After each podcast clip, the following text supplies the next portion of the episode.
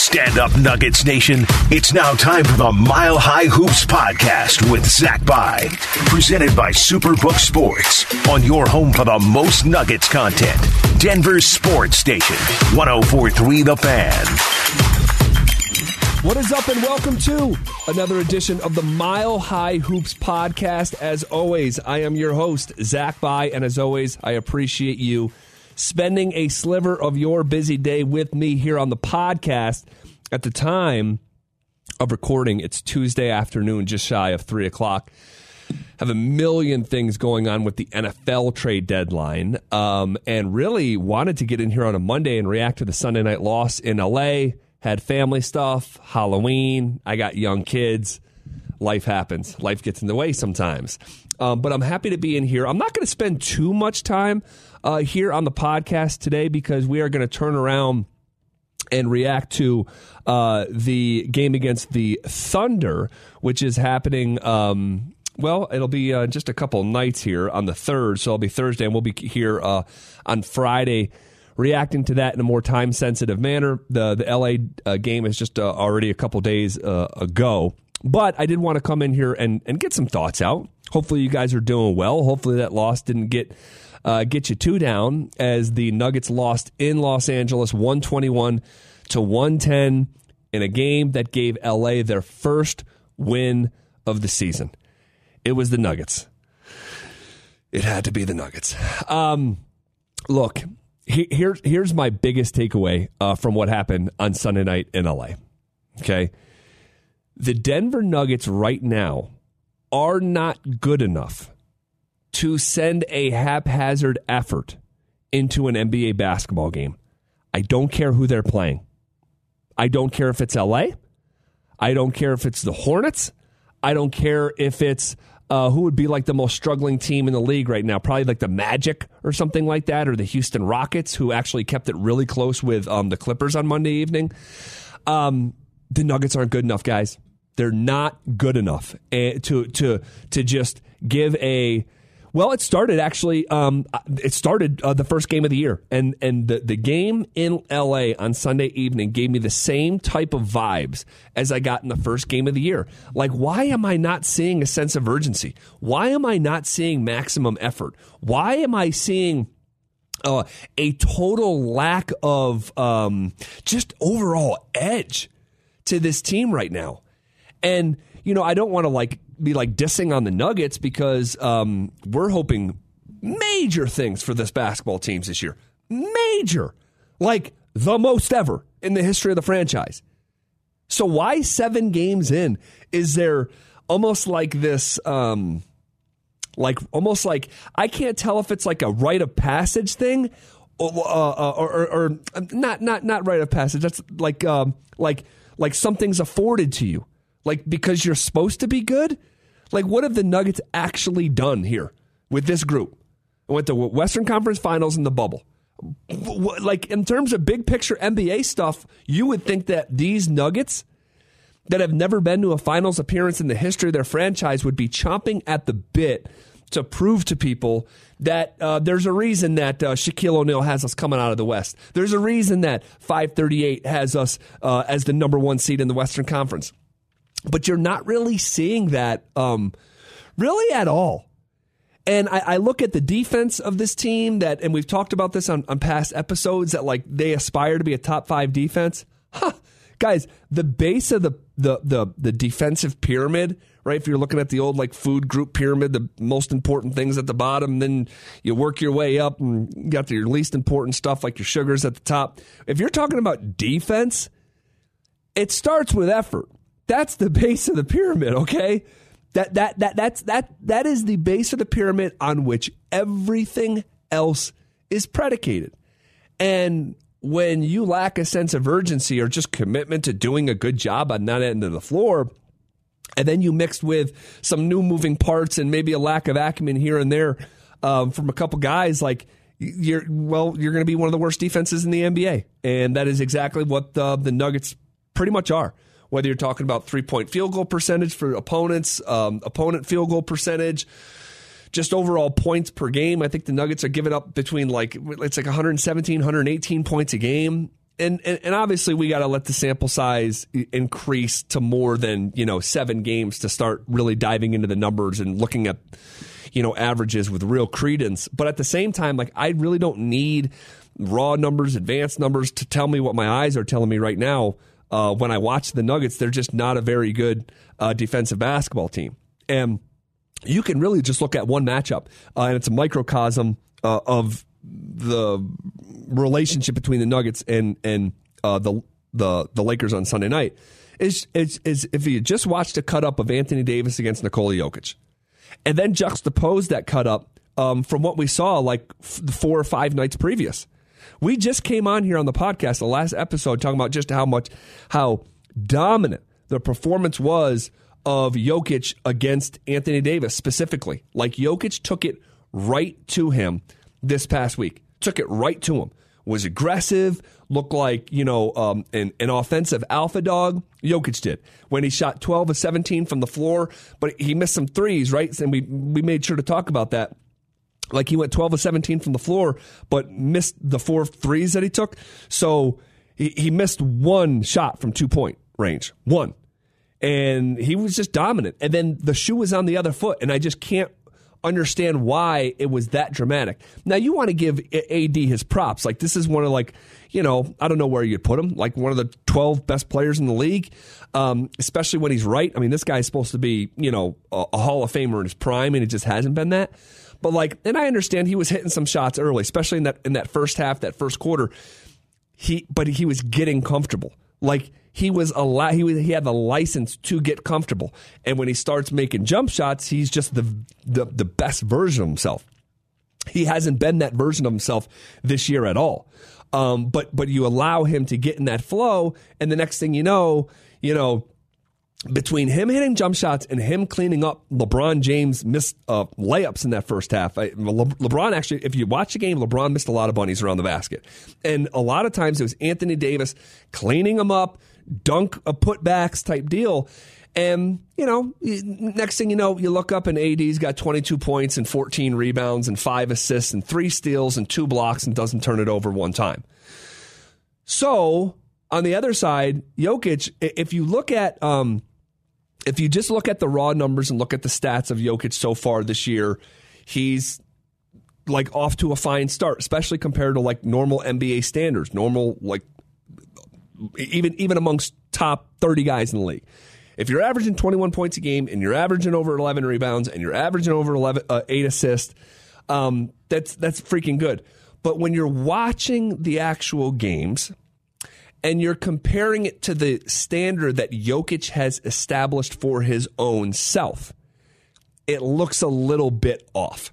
All right? I'm not telling you that uh, you know it's going to be a down Jokic year or anything like that. No, no, no, no, not even close. But again, when you're watching the games, it almost looks like there's um um Yo, we talked a little bit about this on the on the um I think it was a previous episode or maybe two episodes back uh, after the Portland loss maybe.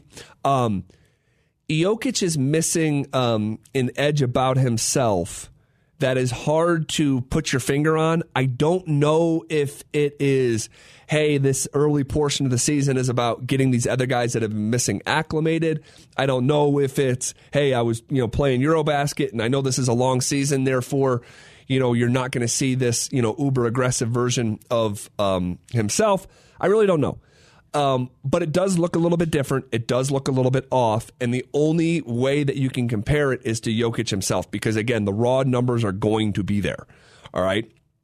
Um, it just looks a little bit different. And then defensively for Jokic, and, and, and I haven't looked at the advanced metrics on how they play out for Jokic defensively, but again, my eyes are telling me after a couple years of him taking step forward in that department defensively, where like like because the narrative forever was you know he's just a one way player that guy stinks he's a he's a negative um, defensively and then he kind of like you could see like the tide was turning in that department where it wasn't like he was a plus NBA defender, but he wasn't. Um, he wasn't a uh, um, a hole. You, you weren't going to sink with him defensively. He got to a very competent, very respectable level defensively, and that is is so far missing um, in this season. Okay, and the team is sort of I, don't know if that's a product of where the team is at defensively, or the te- it's starting with Jokic and it's a trickle down. Um, but the team just defensively is not very good right now. So lots of season left. Do I think the loss in Los Angeles, because I saw this being talked about on Twitter a little bit, um, is that a bad loss? Sure, it is. Yeah, yeah, it's a bad loss. Yeah, it is. In, in, my opinion, that that Lakers team is not good. In fact, we just we just came and recorded um, the most recent episode saying that the biggest takeaway from the Wednesday night win over the Lakers, which was uh, an 11 point win, uh, and then it's an 11 point loss just a couple days later, it was just how bad the Lakers actually are. Um, yeah, it's a bad loss, period. Uh, by double figures in a game that, you know, was uh, disjointed. Uh, no doubt about it. No doubt about it. Um, a couple of positives, though. I'll say this a couple positives. Um, you're seeing flashes of the Jamal Murray, uh, Nikola Jokic two man game. Not not anywhere close to the level as we used to see it, but again, we are.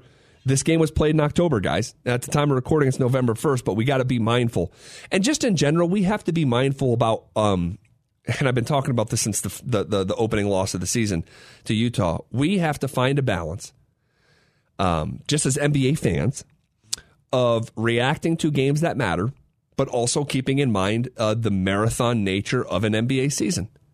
But that's part of my issue, and I circle back to, to the Open.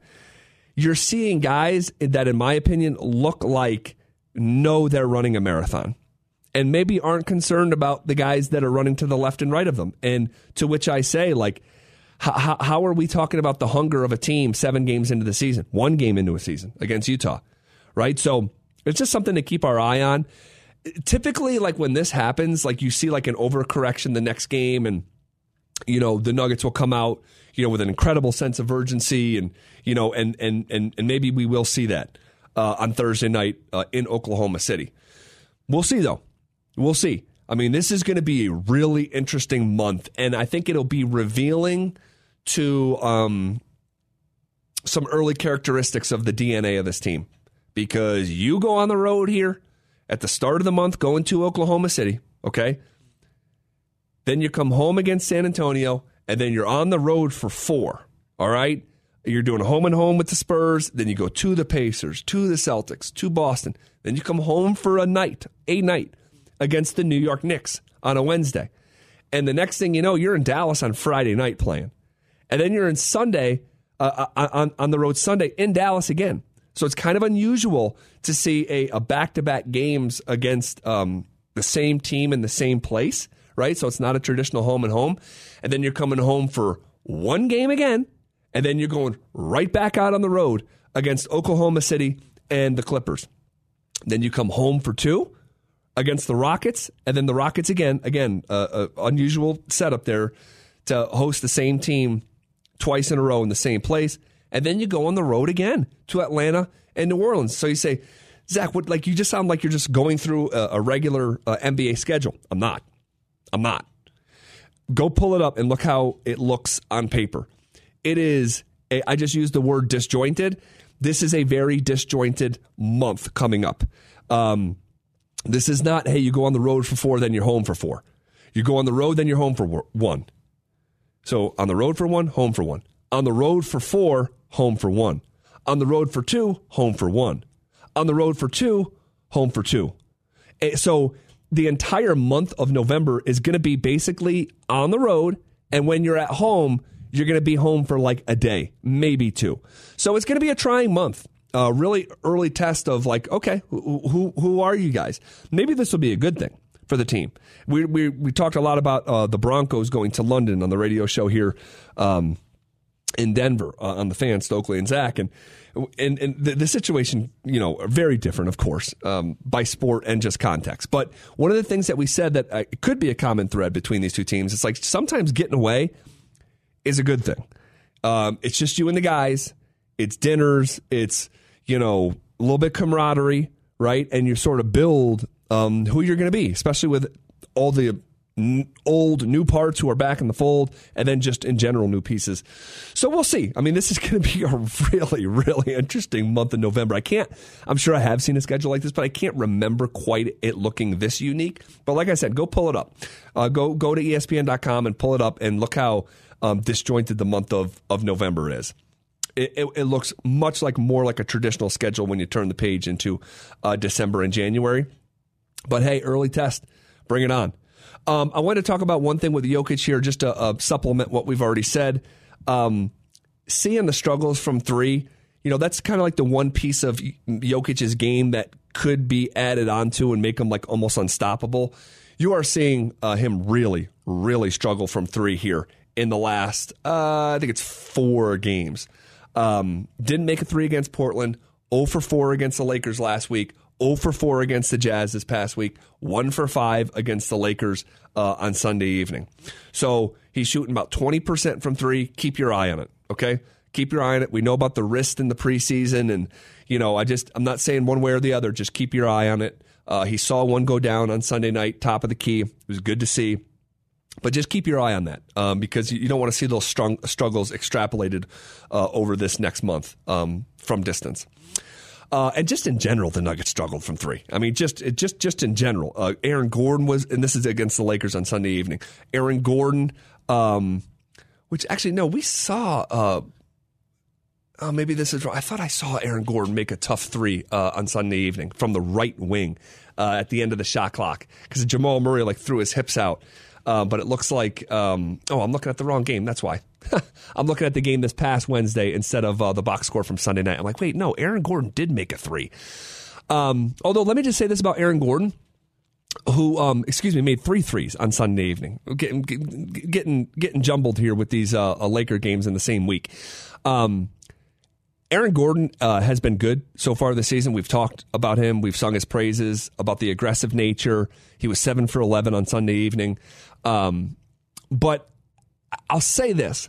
If I didn't know like the qualities of Aaron Gordon's game and I just watched the games this season, I would not be saying to you, um, hey, this guy, a hallmark in his game is his incredible defense. So let's keep our eye on that as well. Again, is that um, is it too early to be reacting to that? Maybe, you know, and and again, you talk about the marathon nature of it, but you know, if your best defender, if your best perimeter defender, and really like the reason that Aaron Gordon um, we're so high on, on the fit here, and one of the main reasons anyway. Um, if you can't really identify it through seven games, that's like a microcosm of the team itself. If that guy isn't bringing it on that end of the floor, and, and, and, an alien, if they came down, wouldn't be able to tell that's a big hallmark in his game. That, that's emblematic of where the, the Nuggets are collectively um, on defense. Uh, KCP, you can tell he wasn't uh, 100% after that ankle injury last week. Um, we'll just keep our eye on that. Um, uh, but, but, but, Jamal Murray. Uh, Jamal was fun to watch in the third.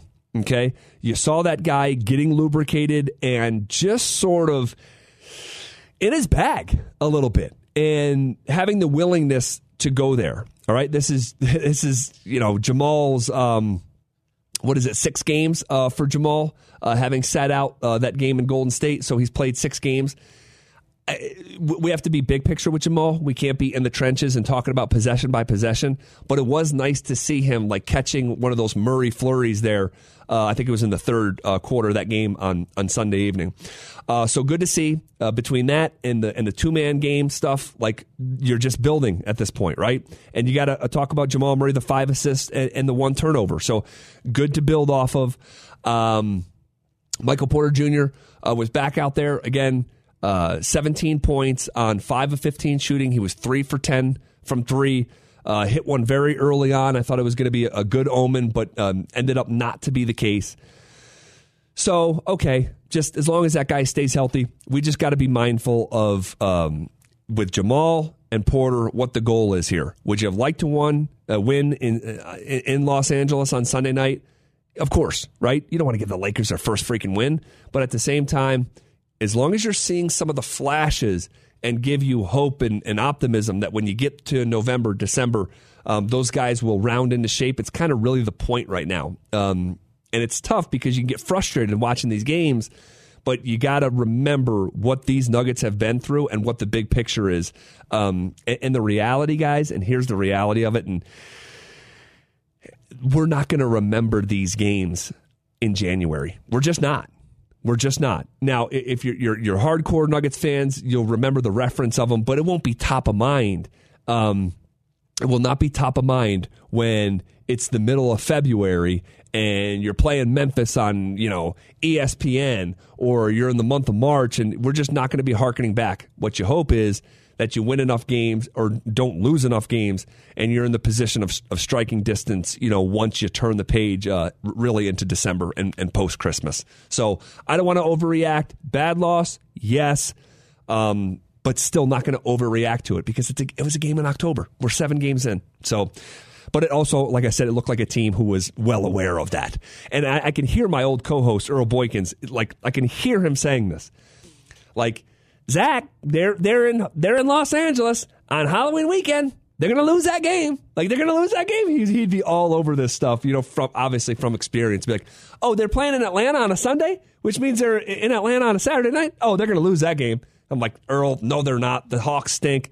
Like, okay, watch. So, um, but at the same time, I'll say this: this is a veteran group. We talked about that in the preseason you should be avoiding maybe some of the pitfalls of uh, of of being in Los Angeles uh, on like a holiday weekend, like or like a going out weekend, like Halloween.